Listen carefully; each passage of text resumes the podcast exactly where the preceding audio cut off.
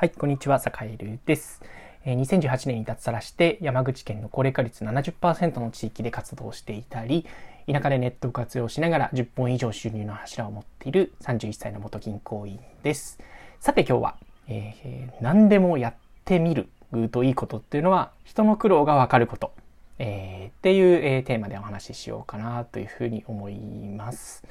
はい、もうね、結論言っちゃってるんですよね。えっと、まあ、何でもやってみるといいよっていう話ってよく聞くじゃないですか。ね、とりあえずなんだろう、え例えばね、うん、最近入りのプログラミングとかね、うん、プログラミングもね、栄えるね、この間ね、えー、この間といっても半年前ぐらいに Mac プログラミングの合宿にちょっと参加したりしてみたんですよね。うん、まずはちょっと自分でもどんなもんかちょっと触ってみようと。うん。それこそ例えばあとはね、デザインとか、チラシをね、自分でちょっとデザインして作ってみる。えー、イラとかちょっと触ってみたりね。うん。時にはパワポでちょっと作ってみたり、ワードで作ってみたりとかね。うん。あとは、ま、写真を加工してみたりとか、うん。あとはね、えっと、ライティングとか動画編集とかもそうですよね。うん。ちょっと自分でまずはやってみる。うん。よくわかんないから、えっと、とりあえず全部人にやってもらおうっていう考えじゃなくて、まずやってみる。ね、で、その上で、これはやっぱりプロすごいぞっていうふうに、やっぱりね、何でもやってみるとなるんですよ。うん。これが大事。うん。これが大事。でなんでかっていうと、結構ね、仕事なんだろう、人にお願いする人の中には、自分で全くやったことがないんだけど、とりあえずよろしくって人がたまにいるんですよね。うん。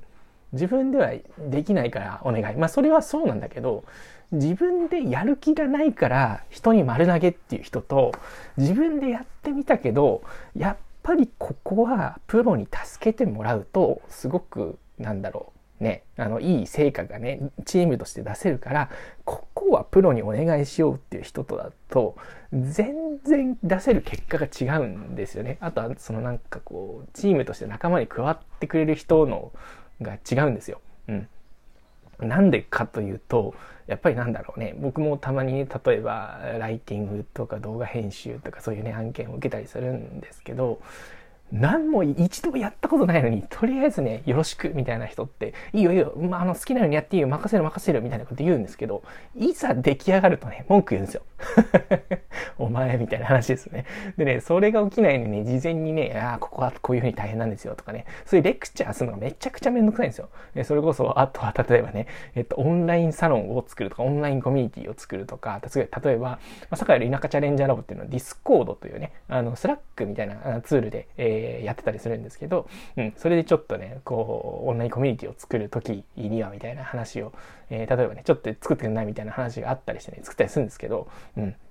いざできてみたりするとね、めっちゃね、なんか、とりあえずま、まずやってみてよとか言うんだけどね、めっちゃね、あのー、なんかね、いや、それじゃないみたいな。うん、うるせえよみたいなね。お前、自分でやったことないからそういうこと言えんだろみたいなのがね、結構あるんですよ。うん、だからね、デザインとかね、動画編集とかライティングとかプログラミングとかね、えー、結構ね、多分ね、あの、実際それで仕事を受けてる人はね、多分ね、この話、あ、そうそうそう、そうなんだよ、そうなんだよって、すごくね、うなずいてくれると思うんですよね。例えばね、うん。えっと、プログラムを組んで、なんかウェブサイト作ってくださいみたいなのもね、よくわかんないから、とりあえず丸投げせよ、頼むよ、みたいな。うん。いいよいいよ、自由にやっていい、自由にやっていい、みたいなね。言うんだけど、それ、ね、プログラミングをね、一ももう一度も書いたことがない人とかだと、なんかどういうエラーがいて、どんなところに大変なポイントがあるかってわかんないから、後でね、なんか、そこは早めに言えよっていうポイントをね、平気で言ってきたりするんですよね。うん。だから、仕事をね、なんだろう、人にお願いする人ほど、絶対に一度で、一度じゃなくて、ちょっと自分でちっちゃい仕事をやるぐらいのレベルまでには、一旦やっぱりね、何でもやってみる。ここですね。何でもやってみるっていうのが本当に必要だったりします。うん。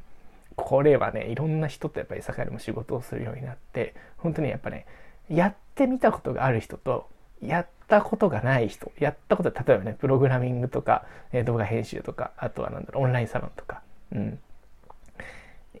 やったことがある、まあ、やったことがない人というのも、えっと、それを自分でやる気がない人と、まずは自分でやってみようっていう人と、うん、の差には、えー、ものすごいこう隔たりがあるなっていうことを思ったりしてます。だから、ぜひ皆さんは、えー、やってみましょう。はい。やってみましょう。あとはね、えっと、これね、えっと、動画編集とかデザインとかライティングのプログラミングってわかりやすいと思うんですけど、あとはね、空き家の活用とか、草刈りとか、